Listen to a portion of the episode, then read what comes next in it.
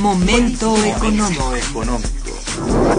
Radio UNAM y el Instituto de Investigaciones Económicas presenta Momento económico. un espacio para charlar sobre temas económicos que le interesan a usted. Acompáñenos.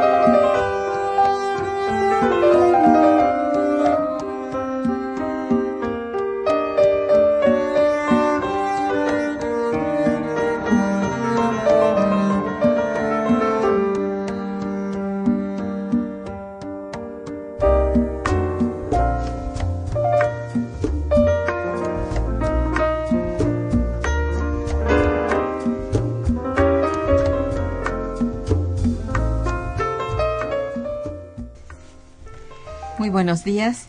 Bienvenidos a Momento Económico, coproducción del Instituto de Investigaciones Económicas y Radio Universidad. Les saluda Irma Manrique, investigadora del Instituto de Investigaciones Económicas, hoy jueves 24 de septiembre de 2015. El tema que abordaremos el día de hoy es procesos presupuestario y cambiario en México y América Latina, cambios institucionales y estructurales. Para ello, estamos contando con la presencia del doctor Ernesto Bravo Benítez. Bienvenido, Ernesto. buenos muy días. Buenos días.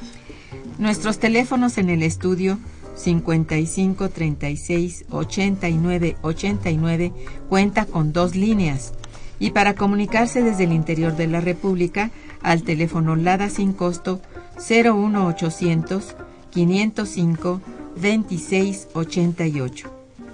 La dirección de correo electrónico para que nos manden sus mensajes es una sola palabra momentoeconómico arroba unam.mx.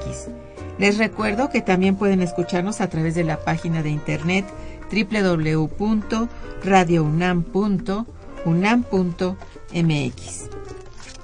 Bien, eh, nuestro invitado Ernesto Bravo Benítez es doctor en economía por el posgrado de economía de la UNAM Cuenta con maestría en Ciencias Económicas por la propia UNAM y licenciatura en Economía también por la propia institución. Es miembro del personal académico del Instituto de Investigaciones Económicas, adscrito a la Unidad de Investigación en Economía Aplicada. Sus líneas de investigación, Estado y Cambio Institucional, Economía Monetaria, Crecimiento y Desarrollo. Es profesor en la Facultad de Economía de la UNAM en donde ha impartido materias de economía pública, elección pública, finanzas públicas y teoría monetaria, cursos de microeconomía en el posgrado de economía de la propia UNAM y también en las universidades Benito Juárez de Oaxaca, del Estado de México, y en la maestría en Seguridad Nacional de la Escuela Superior de Marina. Ha dictado y colaborado con el Instituto Belisario Domínguez del Senado de la República. Tiene publicado un libro en coordinación La crisis económica mundial y varios capítulos escritos en libros y artículos publicados en revistas arbitradas nacionales y extranjeras.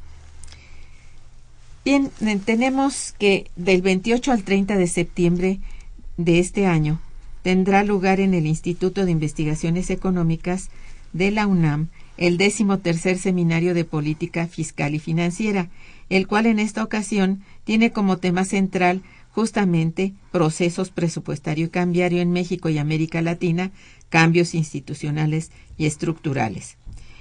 En el seminario de este año, que será coordinado por una servidora y por el doctor Ernesto Bravo Benítez, eh, tenemos, eh, bueno, varias cosas que explicar a ustedes. Este seminario es el decimotercero, es decir, tenemos entre 13 y 14 años de estar justamente de estar hablando en torno a esta problemática que se desprende de la política fiscal y financiera, no solamente de México, centralmente sí de nuestro país, pero tomando en cuenta lo que ocurre en los países latinoamericanos e incluso a nivel mundial. Esto pues, eh, para recapitular un poco, bueno, eh, tenemos en cuenta o tomemos en cuenta que en estos años, en estos últimos 30 o 20 años, el acontecer económico nacional e internacional ha puesto en el centro de la atención académica y política los asuntos fiscales y financieros. De ahí que, bueno, en, en este décimo tercer seminario que hemos denominado, como ya les explicamos a ustedes, los procesos presupuestario y cambiario en México y América Latina, bueno, eh, es la forma de conservar los ejes centrales eh, con todo lo, todos los seminarios que hemos abordado en estos 13 o 14 años. Digo 13 o 14 porque hay uno que no está considerado aquí porque fue eh, realizado de manera conjunta con otro seminario. En fin, em, esto es importante de, decir porque eh, consideramos los cambios institucionales y estructurales en estos procesos que he mencionado, presupuestario y cambiario, que han sido parte, han sido en parte limitantes y por otro perturbadores en una de las etapas más críticas de la economía mexicana. los procesos que he hecho mención enfrentan el denominado paquete económico 2016, donde se manifiesta, entre comillas, un esfuerzo por reestructurar el gasto público, aunque reconociendo la imposibilidad de realizar un presupuesto base cero por la complejidad económica y técnica y de los compromisos previos que esto significa. Bien, voy a, pedirle al doctor Bravo Benítez que eh, nos hable un poco cuáles son, eh, en general, aparte de estos objetivos que he trazado, los de este decimotercer seminario, cómo está estructurado, estructurado y quiénes participan. Muchas gracias, doctor. Buenos días a los radioescuchas. Efectivamente, ya es el terciado seminario. Aquí la doctora ha tenido un eh, trabajo impecable en ese sentido de mantener año con año este espacio de discusión que pone el énfasis en dos políticas centrales dentro de la política económica, que es la fiscal y la monetaria, las columnas vertebrales de cualquier política económica. Y bueno, pues el seminario se ha distinguido por eso, ¿verdad?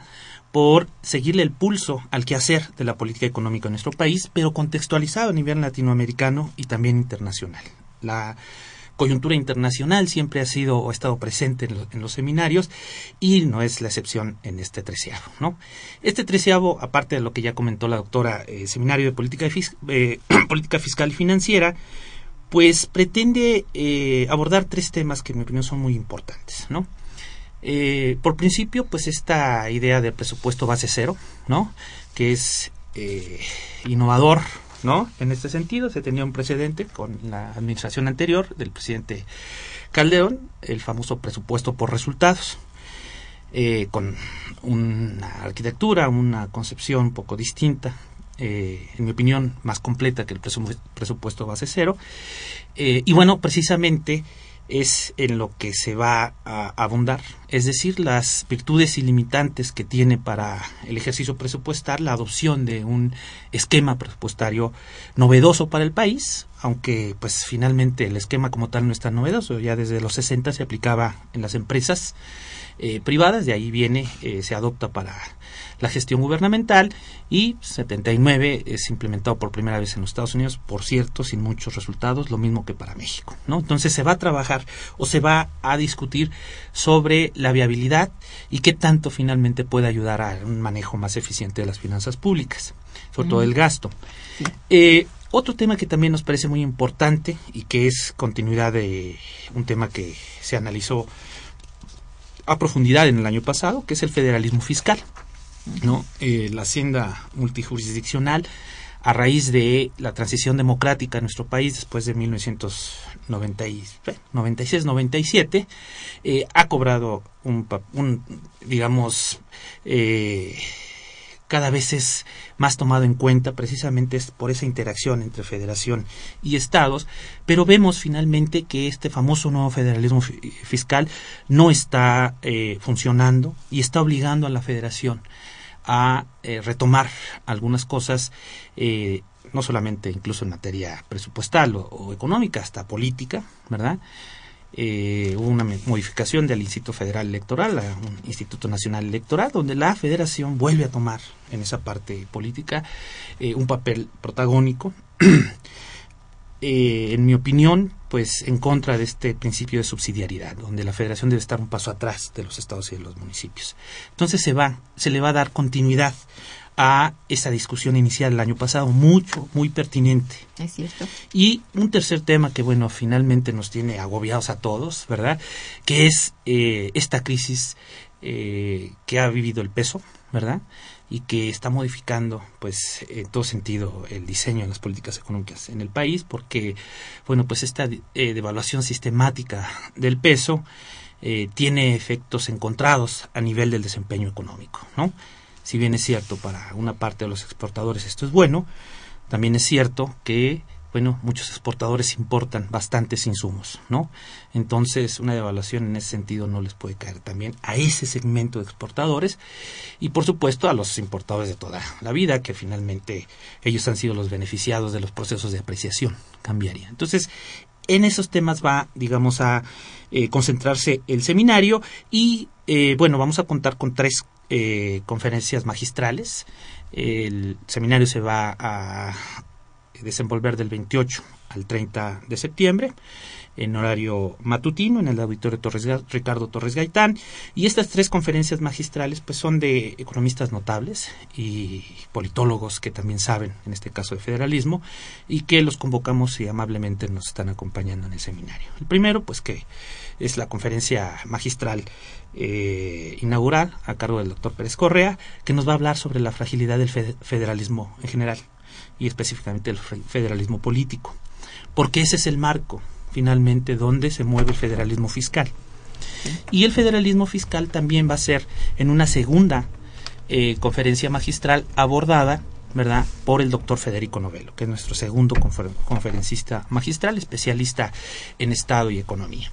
Y un tercer eh, conferencista es igualmente un economista y es eh, bueno, alguien de bastante prestigio en el gremio donde nos movemos nosotros economistas, que es el doctor Juan Castañs. A él eh, se le convocó pues para que nos hable precisamente de esta situación cambiaria, cómo ve la, eh, el entorno monetario y financiero y eventualmente cambiario por el que México está atravesando.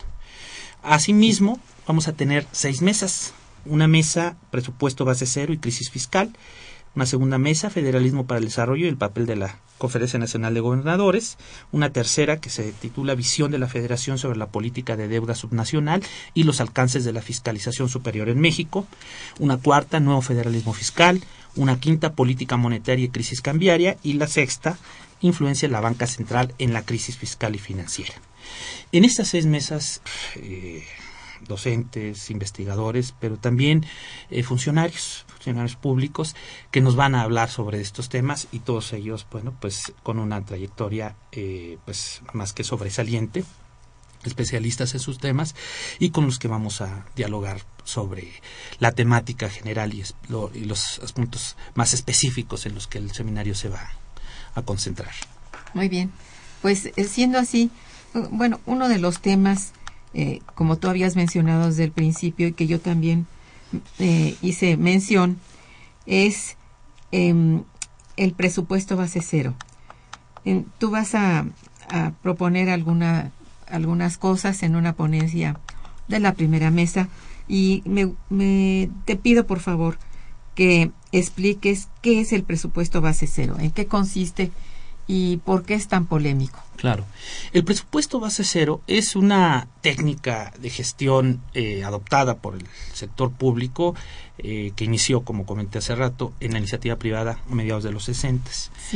Ya desde fines de los 60 se eh, recomendaba poderla adoptar en el sector público. ¿no? Se hace una primera recomendación en 1969 en los Estados Unidos para que el gobierno federal la asuma como técnica de programación del gasto.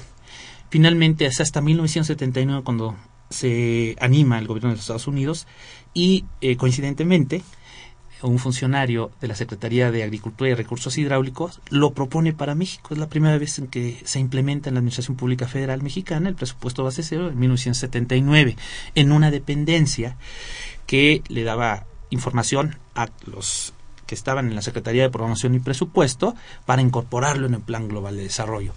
Sin embargo, pues no, finalmente no funcionó, eh, se abandonó, de hecho no se llevó en el caso de México a la práctica y en Estados Unidos tampoco dio desafortunadamente resultados, porque, bueno, es un presupuesto que tiene una concepción poco eh, compleja, ¿no? porque queriendo transparentar y hacer más eficiente el gasto, él pretende año con año evaluar todo, eh, sin que ya importe el pasado, ¿no?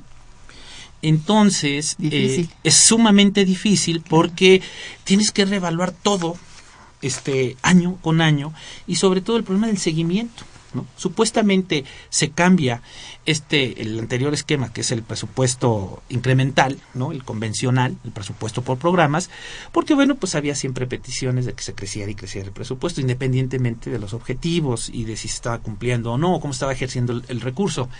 Y el presupuesto base cero pretende supuestamente atacar esto, ¿no? Pero finalmente eh, ya se comentó, lo comentó usted, y el propio gobierno federal así lo deja ver en sus criterios generales de política económica, incluso desde los precriterios, él habla de que, bueno, pues hay una parte muy sustancial del presupuesto que ya está amarrada, que muy difícilmente va a ser objeto de, de esta reingeniería este, presupuestal con base en el presupuesto base cero. Cerca del 72% del presupuesto federal está comprometido, otro 22% está prácticamente comprometido. Entonces, es un margen, mínimo donde se va a poder, y quizás yo lo que creo, más que una técnica que va a revolucionar a la gestión gubernamental en nuestro país, es como una especie de experimento ¿no? El que en realidad van a ser, eh, y ellos mismos lo reconocen así, porque finalmente también incluso para la iniciativa privada de donde surge este esquema, este, bueno, pues es recomendado para aquellos eh, costos indirectos o gastos indirectos en donde la empresa privada este, los que incurre y no para los gastos directos, ¿no?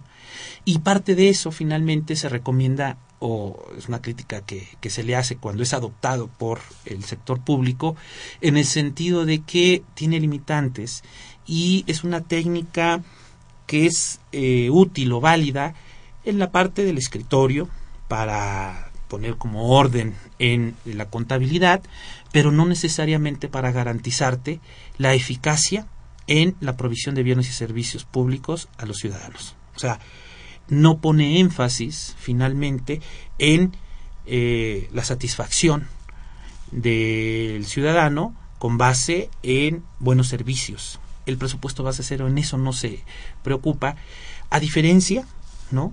del presupuesto por resultados, ¿no? que es un presupuesto que se implementó a partir de 2008 aquí en México y tiene que tenía una matriz inicial de resultados, sí retomaba parte del pasado, ponía un poco más de orden en el seguimiento de las cuentas, pero tenía un contexto más general. Sí. Entonces, eh, finalmente, sí ponía énfasis en que este control del gasto se concretizara en buenos y mejores servicios públicos a la ciudadanía. En ese sentido, pues eh, hay claroscuros del presupuesto base cero, ¿no? Eh, y bueno, desafortunadamente, en mi opinión, es muy coincidente el presupuesto base cero con esta ideología eh, de carácter neoliberal, en donde sí quieren optimizar finalmente las cosas, sí, pero sin sentido o para qué, ¿no? El quehacer gubernamental se concretiza en programas que tienen como objetivo finalmente resolverle problemas a la ciudadanía, ¿no? Así es. Y muchas veces esta problemática te obliga a sobregirarte en el gasto, pero para resolver precisamente problemas. ¿De qué te sirve finalmente supuestamente controlar, tener controlada la parte, eh, digamos, de eh, las cuentas? Contable.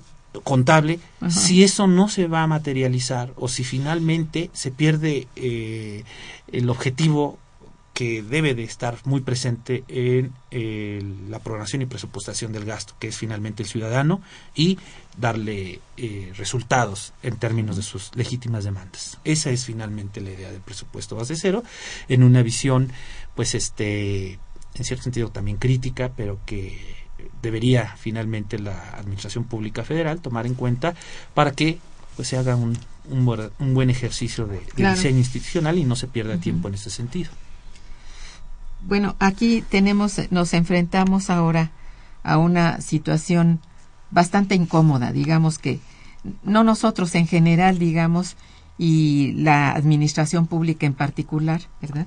Este ve con desesperación que hay que proponer una reducción y mediante la reingeniería del gasto programable pretende hacerlo. Pero, a ver, aquí tenemos un problema esencial que dentro del presupuesto sé que no hay una parte que no es programable. Así es. Y que esta es una forma de presión sobre la parte sí programable, que es la que está establecida desde siempre. Si los programas van a sectores específicos.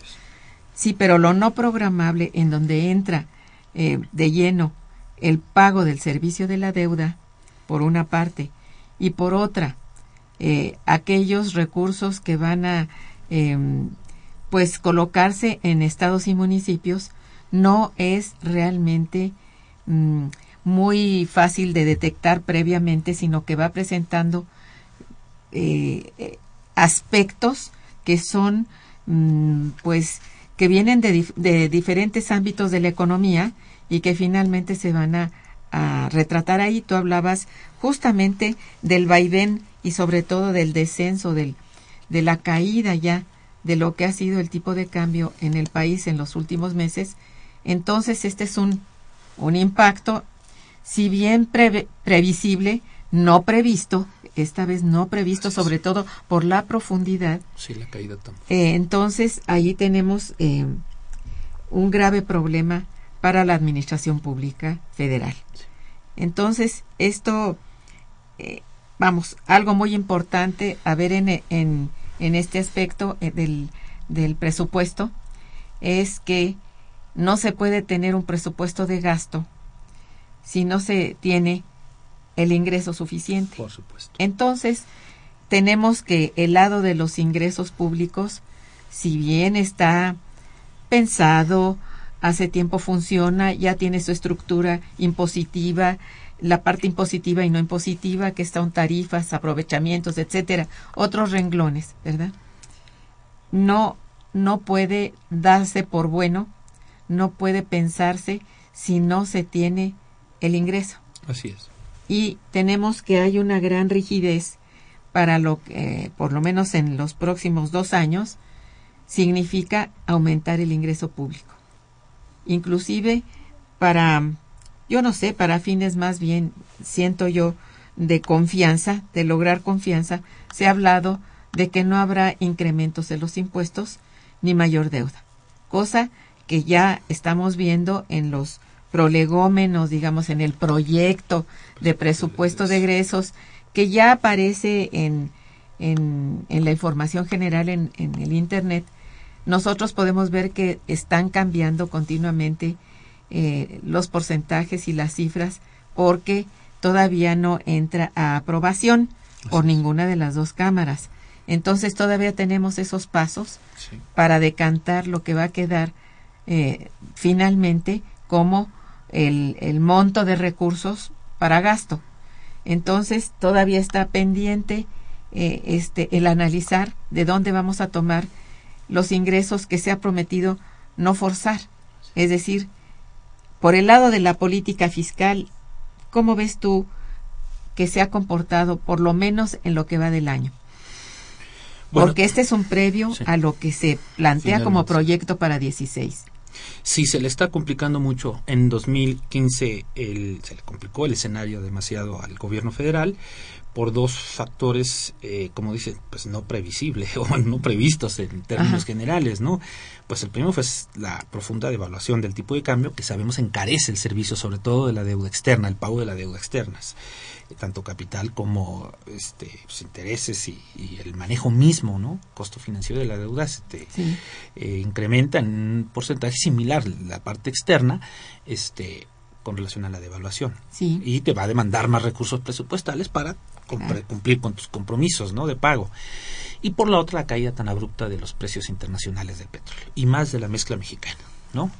Eh, si bien es cierto, se ha ido despetrolizando el presupuesto, ¿no? Los aportes que daba Pemex con relación al presupuesto han ido cayendo dramáticamente. Y bueno pues esto ha obligado al gobierno federal a pues, ser más activo en materia tributaria. Y al primer semestre de 2015 la Secretaría de Hacienda pues eh, reporta un crecimiento de los ingresos tributarios del 28%, ¿no? Es un incremento que ha compensado esta caída que de ingresos que aporta Pemex por dos eh, por dos aspectos. Primero por la caída finalmente del precio del petróleo los precios internacionales que merma no el ah, recurso que vende eh, al que se te vende cada barril. Y lo segundo porque también la plataforma de producción está este, reduciéndose no entonces son dos elementos que han incidido para que los ingresos de Pemex se reduzcan sustancialmente no y eh, bueno pues eso finalmente ha querido ser compensado con una política tributaria más activa que sí les ha dado resultado porque un 28% eh, anualizado es un muy buen eh, eh, dato pero también habría que ver que este recurso pues se explica finalmente por el ICR no particularmente el que va a las personas físicas es decir está sobre la misma base ¿verdad? De contribuyentes queriéndose, o más bien siendo más eh, exigentes en ese sentido, ¿no? Los contribuyentes cautivos. En ese sentido, bueno, pues hemos resentido, pues, la, sobre todo las clases medias, este activismo tributario del gobierno que está queriendo por esta vía compensar la caída de los ingresos que aportaba estructural o tradicionalmente Pemex, ¿no? Eh, de ahí que, bueno, pues no creo que el gobierno pueda o tenga ya mucho margen de maniobra para seguir en este segmento de la población eh, apretando tuercas tributarias, ¿no? Entonces, lo recomendable, y ya lo dicen, no van a este, crear más impuestos el próximo año, pero sí lo recomendable finalmente sería que ampliaran la base gravable, ¿no? Este programa de incorporación de la economía informal, pues no está dando los resultados que se esperaban.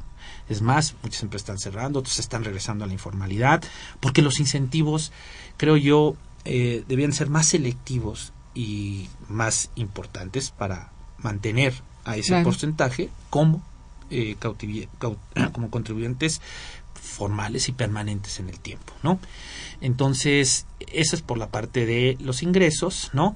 Pero finalmente, pues sí, eh, el escenario está obligando a hacer recortes recortes importantes y nuevamente esta idea del presupuesto base cero pues se topa con los problemas inerciales del gasto no usted mencionaba el caso de el, eh, los recursos del ramo no programable no el gasto no programable concentrado fundamentalmente en lo que se paga el, el, eh, costo de la deuda no y lo que se eh, dirige a estados y municipios, ¿no? Sobre todo por concepto del ramo 28, que son las eh, participaciones. Entonces, ahí tenemos un 25% de todo el gasto que ya está etiquetado, ¿sí? Y que no, ni con el presupuesto base cero se puede hacer nada. Pero además, puede también cambiar, precisamente porque si hay una devaluación mayor, pues el costo financiero se te va, se te incrementa.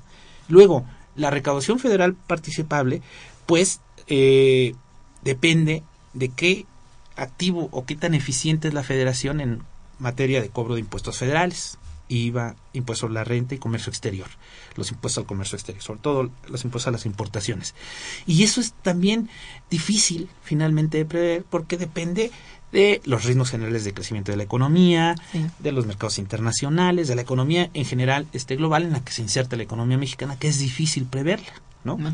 Este el propio Banco de México estaba a la espera de que la Junta de la Reserva Federal incrementara la tasa de interés para él subirla y pues un poco a través de esto parar este proceso de evaluatorio del tipo de cambio por la subida en la tasa de interés y la Junta decide no.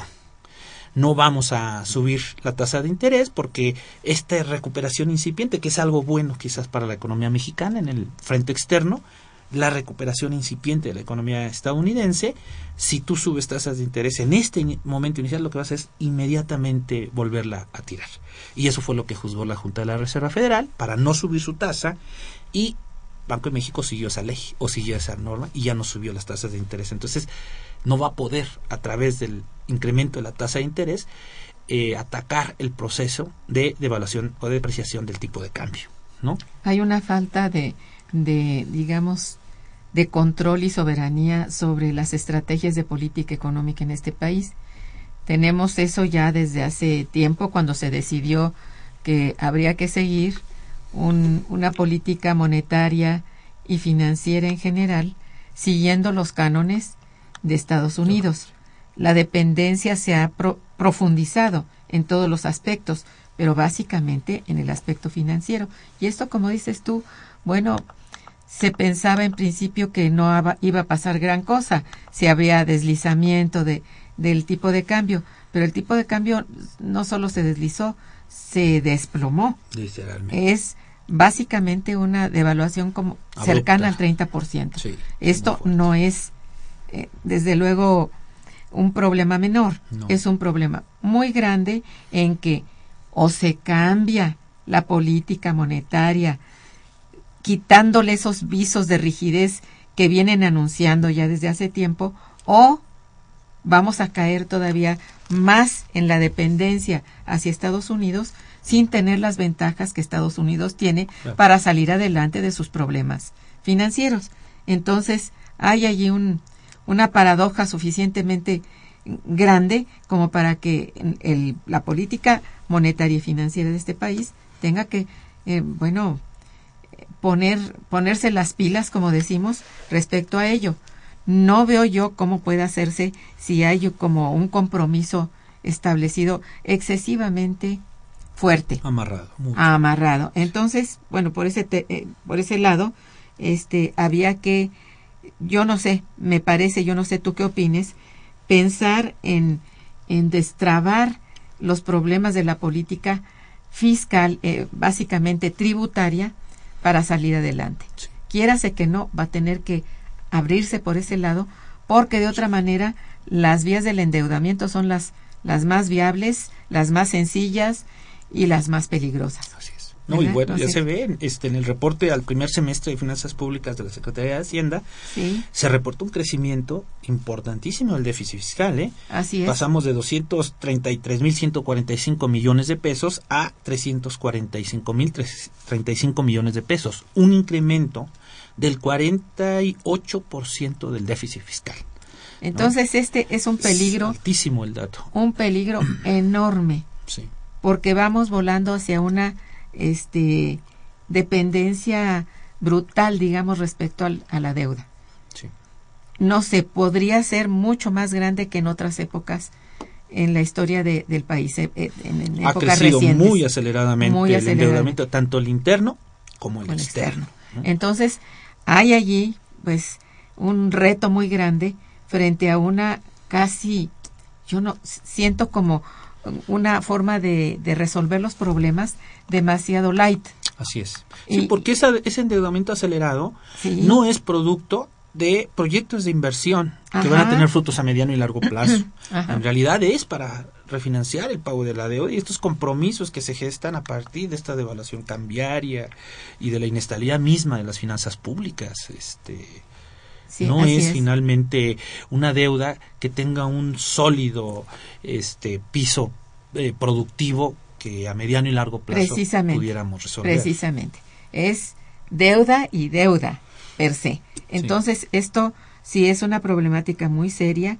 Creo yo que sí requiere, y esto es lo que busca el, el seminario, de un debate profundo, de un análisis visto con mucha más crudeza, porque, bueno, eso tenemos en la academia, que hay que verlo directo y cómo resolverlo de la manera menos eh, tortuosa, particularmente para la mayoría de la población.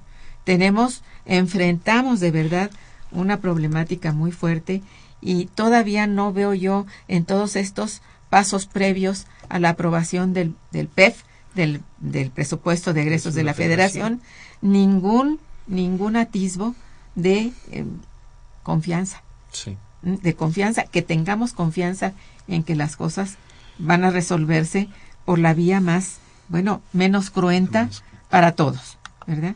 E- Eso es lo que me da la impresión. Pero en fin, eh, para seguir adelante con este análisis, vamos a ir a una breve pausa musical y regresaremos. Quédense con nosotros.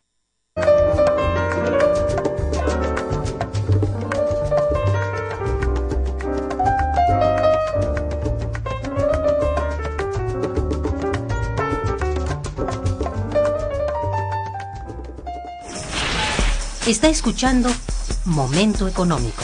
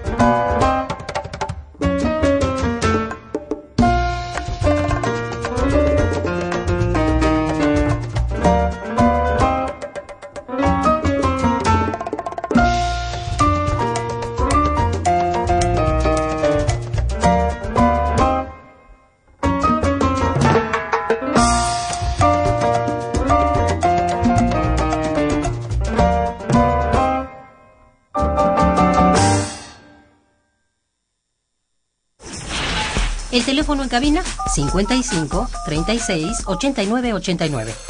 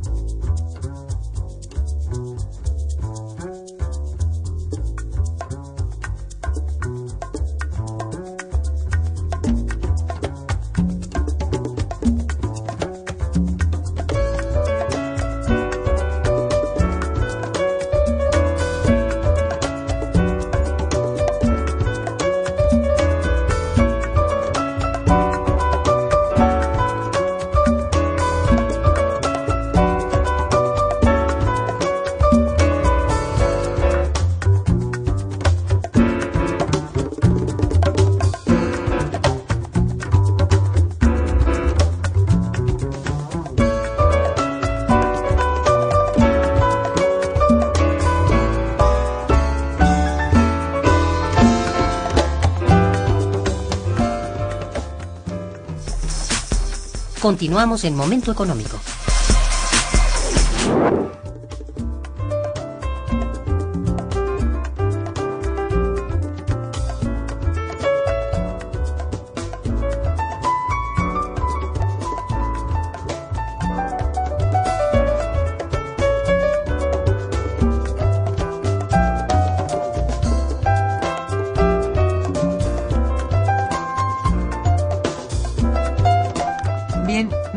Los temas que abordaremos en el seminario es el de la deuda subnacional. Acerca de este tema, bueno, creo que debo un poco hablar sobre él porque lo voy a abordar dentro del seminario y lo voy a hacer muy brevemente porque, bueno, me interesa que asistan y que escuchen el punto de vista de toda la mesa porque toda la mesa tendrá este sesgo. Entonces, debo decir que justamente a partir del paquete económico en que se dijo al principio que de ninguna manera habría este mayor deuda ni tampoco se afectaría al ramo no programable. Solamente se, aquellos ramos que, que dependen del ejecutivo serían tocados. Y fue cierto en realidad se anunció y así es que habrá algunos eh, disminuciones en, en aquellos renglones que son manejados exclusivamente por el ejecutivo pero habría que decir, y esto es con las cifras a la vista, que todo lo que está mm, descendiendo eh, o se pretende hacer descender en estos terrenos, en estos ramos que maneja el Ejecutivo, no alcanzan a cubrir lo que habría que, eh, eh, este, bueno, por el lado del, del, del presupuesto que corresponde a mm, la deuda y a las a los a los um, aportaciones los recursos que son por un lado aportaciones y por el otro este participaciones, eh, no se alcanzaría a cubrir. Tan es así que bueno ya se va por ahí algunos analistas eh, han planteado que bueno va a incrementarse ciertamente en 1.9% el, el, el presupuesto dedicado a subnacionales, a, entidades federativas y a municipios. Sin embargo, esto es muy poquito. En realidad, visto así en, en porcentaje, parece que tenga algún sentido, pero finalmente va a necesitarse de, pues no sé qué eh, órdenes federales o no sé con rifles y fusiles de que no haya mayor endeudamiento por parte de las de los mm, estados y municipios, porque con qué van a salir, salir adelante. Requieren volverse a endeudar si no llegan completas las aportaciones y las, y las participaciones. Entonces ahí, ahí es un, eh, una cosa muy difícil de definir porque habrá que cumplir con esto que es mm, bueno, eh, el Sistema Nacional de, de Coordinación, Fiscal, que de los, desde los años 90 funciona así, desde 92, y, y bueno, han puesto en las manos de la federación sus recursos para que éste les haga el reparto al final, digamos, de cada ejercicio.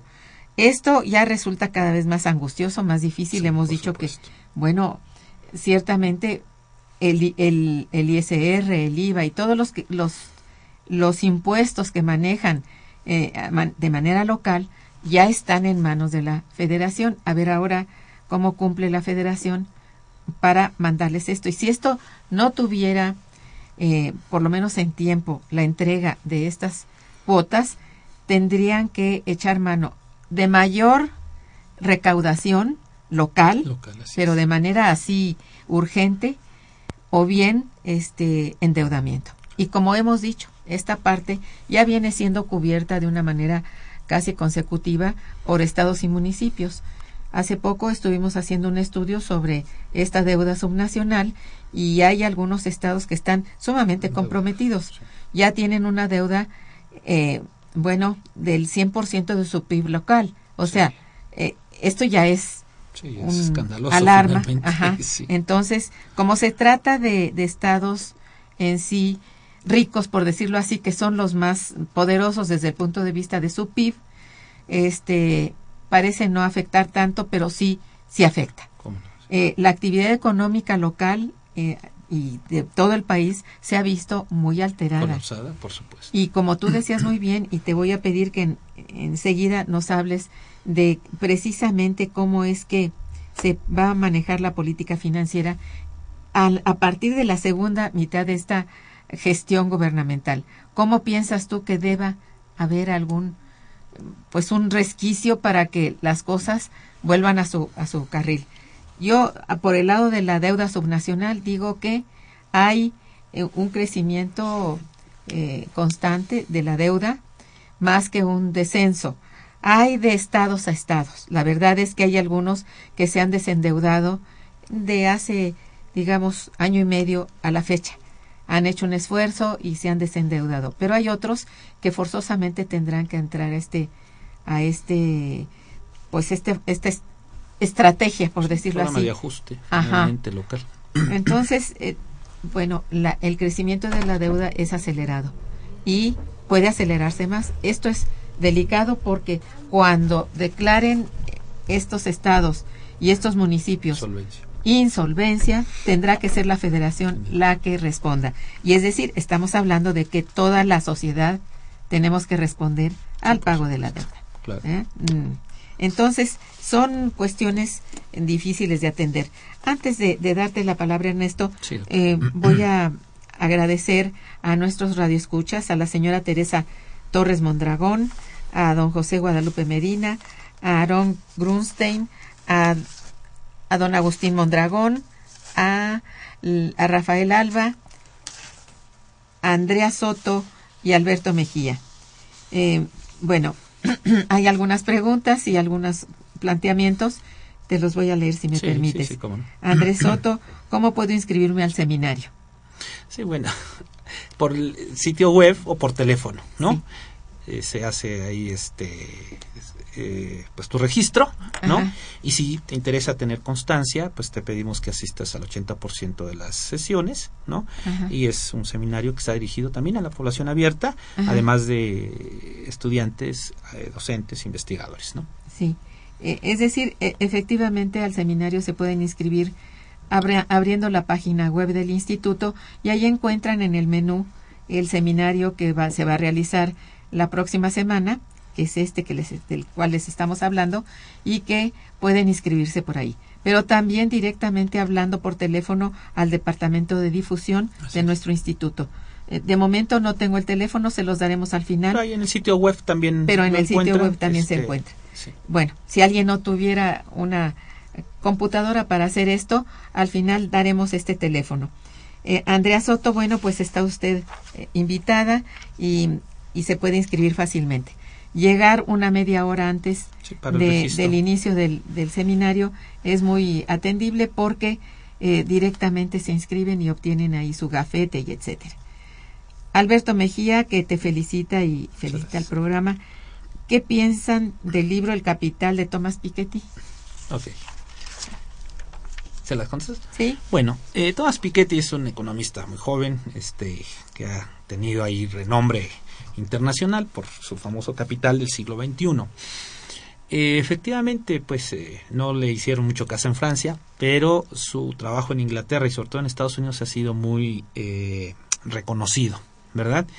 Y no habla más que, bueno, pues de esta situación en la que se encuentra el mundo a raíz de la adopción tan extrema de las medidas o de la ideología de carácter neoliberal, ¿no? En donde el Estado, este Estado mundial, eh, el Estado de todos los países desarrollados y en vías de desarrollo, ha abdicado de sus responsabilidades de carácter social, ¿verdad? Por ceñirse a esta estrategia, digamos, eh, neoliberal que lo ha replegado y lo ha familizado en cierto sentido al Estado, impidiéndole cumplir con sus funciones sustantivas. Y bueno, pues eso es lo que eh, llama la atención de un trabajo sistemático, un trabajo serio, el de, el de Piketty, pero finalmente eh, no está diciendo nada nuevo en términos de lo que ya habíamos dicho, sobre todo los bueno, lo que han dicho los economistas de los países, eh, digamos, eh, en vías de desarrollo, que han sido quienes finalmente han hecho un análisis, creo yo, más sistemático de las consecuencias, precisamente porque las sufrimos, de la implementación de las políticas neoliberales. Eso por una parte. O sea, cuando uno ve los economistas eh, de nuestras regiones, vemos excelentes trabajos que no son tanto más o de economistas de países de la periferia, ¿no? Aquí pues viene de Francia y ya es más tomado en cuenta, ¿no? Pero por otra parte no está diciendo, a final de cuentas, algo muy novedoso.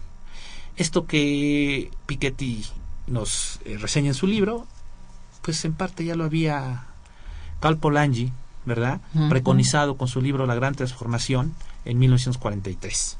Esto es, si se volvía a dejar en manos del mercado la responsabilidad de la conducción del desarrollo social, el fracaso era inminente, y él lo dijo. Tenemos la experiencia de la Primera Guerra Mundial, el fascismo y la Segunda Guerra Mundial como las consecuencias directas de ese liberalismo decimonónico que hizo que el Estado se replegara, ¿verdad? Gestando estos desequilibrios sociales, económicos y políticos que llevaron a confrontaciones internacionales y a la irrupción de movimientos como el fascismo, el nazismo y el franquismo. Cierto. ¿No? Entonces, no veo también que Piketty le dé reconocimientos a Polanyi y en mi opinión Polanyi tendría aquí que decirnos mucho más incluso que Piketty, pero finalmente yo sí también reconozco el trabajo y lo recomiendo el trabajo de Piketty, ¿verdad? Pero finalmente hay que contextualizarlo, ¿no? Y lo que yo podría decir es que también tenemos en América Latina analistas de primer nivel que han dicho eso y cosas incluso más fuertes y más válidas, pero que no han sido tan escuchados en los foros internacionales. Eso es, tienes toda la razón. Eh, en realidad sí es recomendable, como, como tú lo dices, pero habría que, este, bueno, eh, conocer a algunos otros autores previamente. Bien dices de Polanyi, sería una lectura magnífica, pero bueno, ya tenemos a, Juan F. Noyol ah, como un economista que preconizó muchas de, estas eh, sus polémicas con Milton Friedman en los 50, en así fin. Es, así es.